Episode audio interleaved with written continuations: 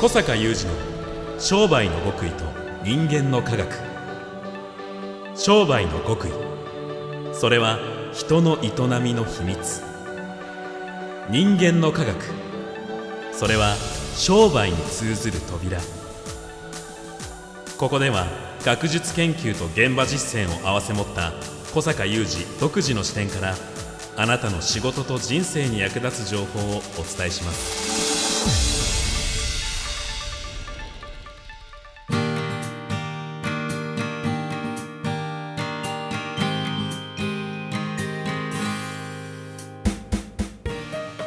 こんにちは小坂雄二です。こんにちは三代田悟です。2023年1月26日の番組です。さあ小坂さん年が明けてからも、はい。小坂さんと会員さんはやっぱり精力的に集まられてたりするんですか？あの我が会はですね、はい。ワクワク系マーケティング実践会はあのー新春特別公演という恒例のはい。会員行事があったりですね、うん。これはあの全国からうん。会員さんが集まって年の初めにですねえ今年はどういう年になっていくかその先どういうふうに変化していくかえその中で何が大事かとかそういうことを、まあ、私がお伝えしたり、うんうんうんでそれに類するはい。会合が立て続く。立て続くんです立ねて続く。まだこれ立て続いてる最中。えー、そんなひ頻度やっぱ多く？まあ、いろんなタイプの会合がありますんでね、やっぱ全部あのまずは新春にってありますからね、え。はい。あやっぱりそれだけこう集まられてたりお話ししてるといろんな話題が出てきそうですけれども。そうそう。それとねやっぱり今年はこれだよねってやっぱりここが大事みたいなね伝える話とかはい。あるので、はい。まあ、それはちょっとねあのいつもポッドキャストを聞いてくださってるあなたにもえ少し特に会員さんがおおとなったうんうんうん話とかをちょっとシェアしたいと思います。お願いします。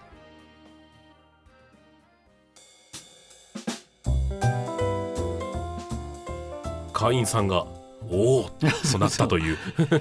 まあねあの丸半日ずっと話私お話ししてるので、はい。結構いろんな話をするんですね。まあ前半特にその新春特別公演というのは一番その新春にお伝えすることの核になってるんですけども、うんうん。まあ、前半は大体社会の変化っていうところからやっぱりその商売の要点が何かみたいなえーことなんですが、はい。まあ、後半はそこから具体的にあの私たちの、まあ、私たちがワクワク系マーケティングとか完成科学マーケティングとか呼んでいる商売の道を歩いている人たちにとってはこれが基本的な今年の方針重点課題ですよね。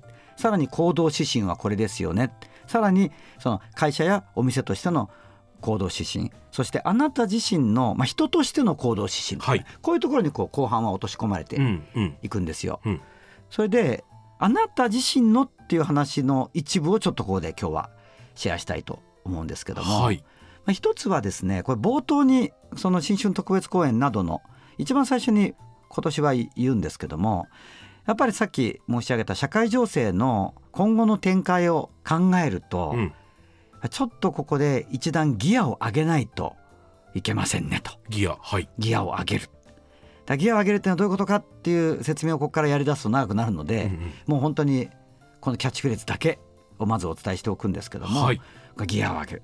だギアを上げるってどういうことかなっていうのはちょっとおのおのね考えていただいて、はい。でもとにかくギアを上げるわけですよ。うんうん。去年の延長線上とかではちょっと今年の流れ世の中の流れ的にちょっと間に合わないんじゃないかなそういった意味でのギアをこう上げていくとこう自分なりに、うん。私から今今日はギアを上げる年だよと言われた時に何を思いつくか？ということはちょっと自問自答していただきたいというふうに、まあ、思うところ。これがまあ共通したメッセージなんですけどもそしてこの新春特別公演の最後にですねお話ししたことがあって、はいえーそれをちょっとこれから分かち合いたいと思うんですがちょっと話変わりますけども、まあ、昨年価格上昇時代のマーケティングっていう本を出させていただいて8月に、うん。これふ不思議なことに今になってものすごい取材の申し込みとか来ててですね。お若干時間差ありますす すごく珍しい。うん。普通出版8月だったら、まあ、9月ぐらいがそうピークはい。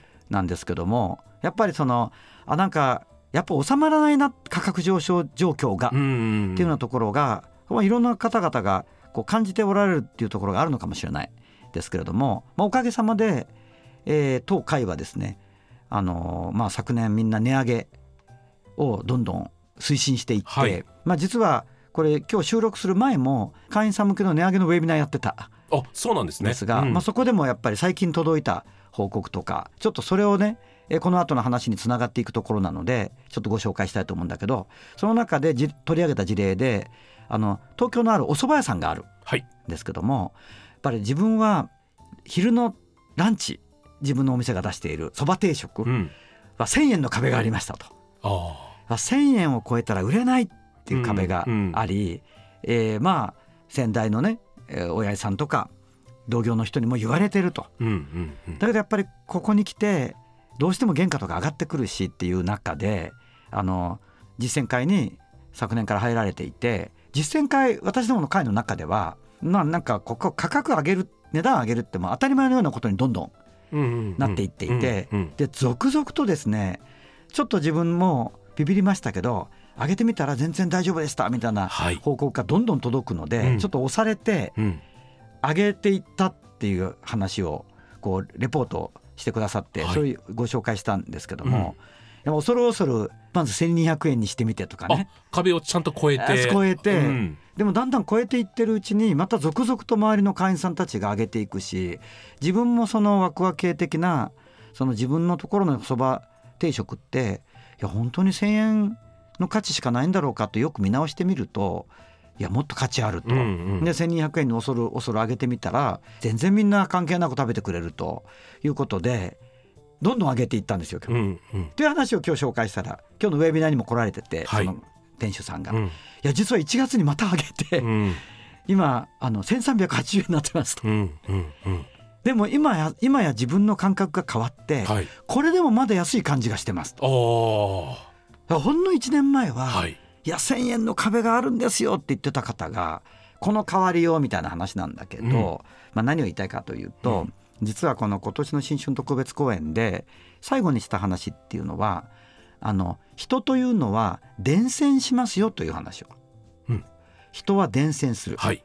でこれは例えばこうやって値上げが当たり前のような人たちの中にいるとこういろんな事例も見られて、うん。後押しされて自分も値上げがスムーズにできるようになっていくっていうこと以上の意味があって、うん。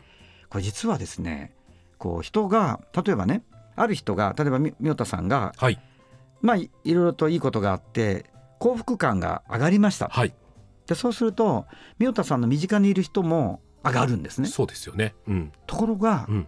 その身近にいる人が A さんだとしましょう、はい。その A さんの友達みよたさんは会ったこともありません、うんうんうん。その人も上がるんですよ。え？という一見不思議なはい。研究結果が近年ハーバード大学などから報告されておりましてですねそれ本当に伝染ですね伝染なんですよ。でちなみに、はいこれは幸福感の研究っていうものがありまして、はいそのまあもう一回言うけど宮田さんが幸福になると、うんまあ、一番宮田さんの身近な方も A さんも幸福になります。うんそうすると A さんの友達の B さんも A さんほどじゃないんだけど幸福感ちょっと上がる。うんさらにうん C さんも上がるんですよ。もう縁もゆかりもない 距離になってきてますで D さんまでは上がらないっていう。あでも結構本当にちゃんと伝播していく感じなんですね。ちゃくちゃ面白くて、はい。この話。うん。で、まあ、同様の研究で肥満も同様に伝染する。で肥満って、はい。肥満に至っては幸福感だと感だから、はい。なんかそうやって宮本さんがよりハッピーな感じで振る舞っている振る舞いになんかこう気持ちが影響を受けて上がるということはうん。分からんでもない。うんうん。でまたその友達はその友達の友達は宮本さんが会ったことなくてもなんか上がその友達がなんか振る舞いが変わってって分からんでもないんだけど肥満って物理的な現象ですから。うん。でもこれはね伝播していくという。まあ、人間の行動とか感情っていうのはこう広がっていくそうなんですよ。っていうことそして無意識に影響を受けてはい。結果が変わっていく。うんうんで実はこのことって私たちそのこう学習の研究とかそれからこう集団の力学とか、うんそういうのは私人間の研究者ですから研究のテーマの一つなんだけどもこの世界では割とこう言われていたことでその何がっていうと、うんはい例えば、まあ、先ほどの値上げの話に戻るけどその値上げっていうのはなかなかできないんですね。でこの間も私ある経済団体に招かれてし新春早々講演したんですけどそこも自分のところの団体の会員さんたちにアンケートを取ったら、まあ、なかなかみんな値上げできてないと。でなぜかって理由を問うと値上げすると客が離れてしまうんじゃないかとか、うんうんうん。値上げのタイミングがわからないとか、言ってこう躊躇していると、はい。かなりの数の会員が躊躇していると、うんうん。でもうちの会員さんたちって、まあ、どんどん値上げしてるのね、うんうん。でこういう人たちの中にいることによってさっきの話を借りるとその事例を見たからとかは背中を押されたからじゃなくているだけでそういう自分も値上げ人になっていくみたいな感じですよ。うん。でそれって実はそういうことじゃないかな。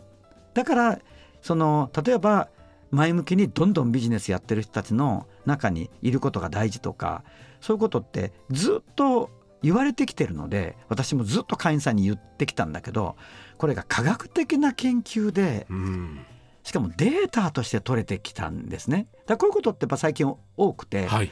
それはやっぱりコンピューターの処理速度がすごく上がってきたりその今までのあのコンピューターだと解析できなかったようなことが AI などで解析できるようになってきたことによってこれ分かってきたんだけども、ものすごく私はここちょっとすなんていうか気持ちを強くしていてですね、うん。やっぱり昔から学習の世界とかその集団力学の世界でもう一回言うけどその直接そこにいたら先輩にいろいろアドバイスを受けたとか背中を押されたとかじゃなくて、はい。しかもなんならその会合に出席もしていなかったんだけど、うん。そのグループにいただけでうん。実はその人もなぜかレベル上がる。なんかその伝染の仕方として今回のケースだと僕すごく素敵だなって思った部分は、うん。結果値上げができたっていうこともそうだと思うんですけれどもあの自分の商品の価値を信じられたんだろうなっていうところも素晴らしいなと。ね、なんかそれって人としてのはい。物事の捉え方だったり、うんうん自分の信念体系だったりって実はすごい深い話じゃない？うんうん。ね。はいでしかもまあ本当に宮田さんの言う通りで今や1308円も4割アップでしょ？えだけどまだ安いとい思えているえ自分がいますと、うんでもそういう集団なんですよ今うち。うんうんうん。でみんなどんどん自分が提供している商品やサービスの価値を見直していてむしろ原価が上がったから燃料が上がったからなんかこう迷いながら値上げしてるんじゃなくてこれは提供価値を見直すチャンスなんだと。それに改めて値付けをするんだということをすごく今やってきてるね、うんうちは。うん。でもなんかそれをみんなが推進することによってもう一回言うけどなんかその事例を見たからとか具体的なアドバイスを受けたからじゃなくてどんどん自分の内面が勝手に変わっていくみたいなね、はい。そういうのがまあこういう熱心に会議後に出席してる方はもちろんさっきのあの幸福感が伝染するとか肥満が伝染するって話も一番伝染するのはやっぱり物理的な距離の近い人。うんうんっていう研究知見も得られていてだからやっぱ物理的な距離重要だなと。やっぱ身を置かなきゃダメですね。身を置かなきゃダメ、うん。だけどももう一回言うけど大事なことなんであこう誤解しやすいんでね。アドバイスを受けたからとか事例を見たからじゃなくてなんかこう物理的に近くにいただけでなるうん。っていう、これが科学的に証明されつつある。うんうんうん。だから今日今年は最後に人は伝染するってことが新たな研究方法で分かってきたと。だから誰といるか。うん。どんな場に所属するかね。孤軍奮闘でギアを上げようとしても。できないっていう話なんですよ。よね。宮田さんその通りなんですよ。なるほど。だこれだけやっぱりどんどん年々環境がね楽になっていくんならいいんですよ。はい。なんかもう乗ってれば儲かるみたいなねような時代が昔日本もありましたね、高度成長期とかで。だけどそうじゃなくてどんどん厳しくなっていく中で、はい。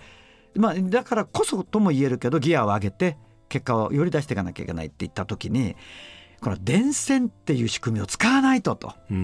自分もあんな人たちになりたいあんな結果が出したいと思ったら物理的に近くに行くのよと。いうふうにすごく思う。その場にいるのよと。そのグループに所属するのよと所属した途端に上がり出すってことなんだからっていうね。なるほど。いうことがもう今年はとても大事、はじゃあもう今いる場所ではあの自分の中の内面が変わらないとかギアが上がらないと思ったらやっぱそこに身を投じるっていうところからですねはい。まあ、本当にこれを聞かれてる方は、うん。これはもう年始の私のお年玉だと思って聞いていただいて。だって繰り返し言うけどその所属を変えただけでギア上がるんですよ。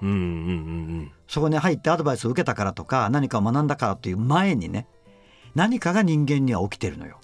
怖今怖って思ったんですけど所属を変えただけで落ちるってことがその通りです全然あり得るってことですよね。その通りですよ。ちょっと改めて自分の居場所を考えます。はいそうですね。ありがとうございます、小坂雄二の商売の極意と人間の科学。ここまでのお相手は小坂雄二と。三代悟でした。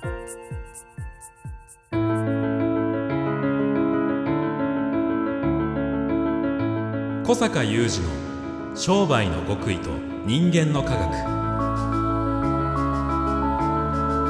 Presented by オラクル。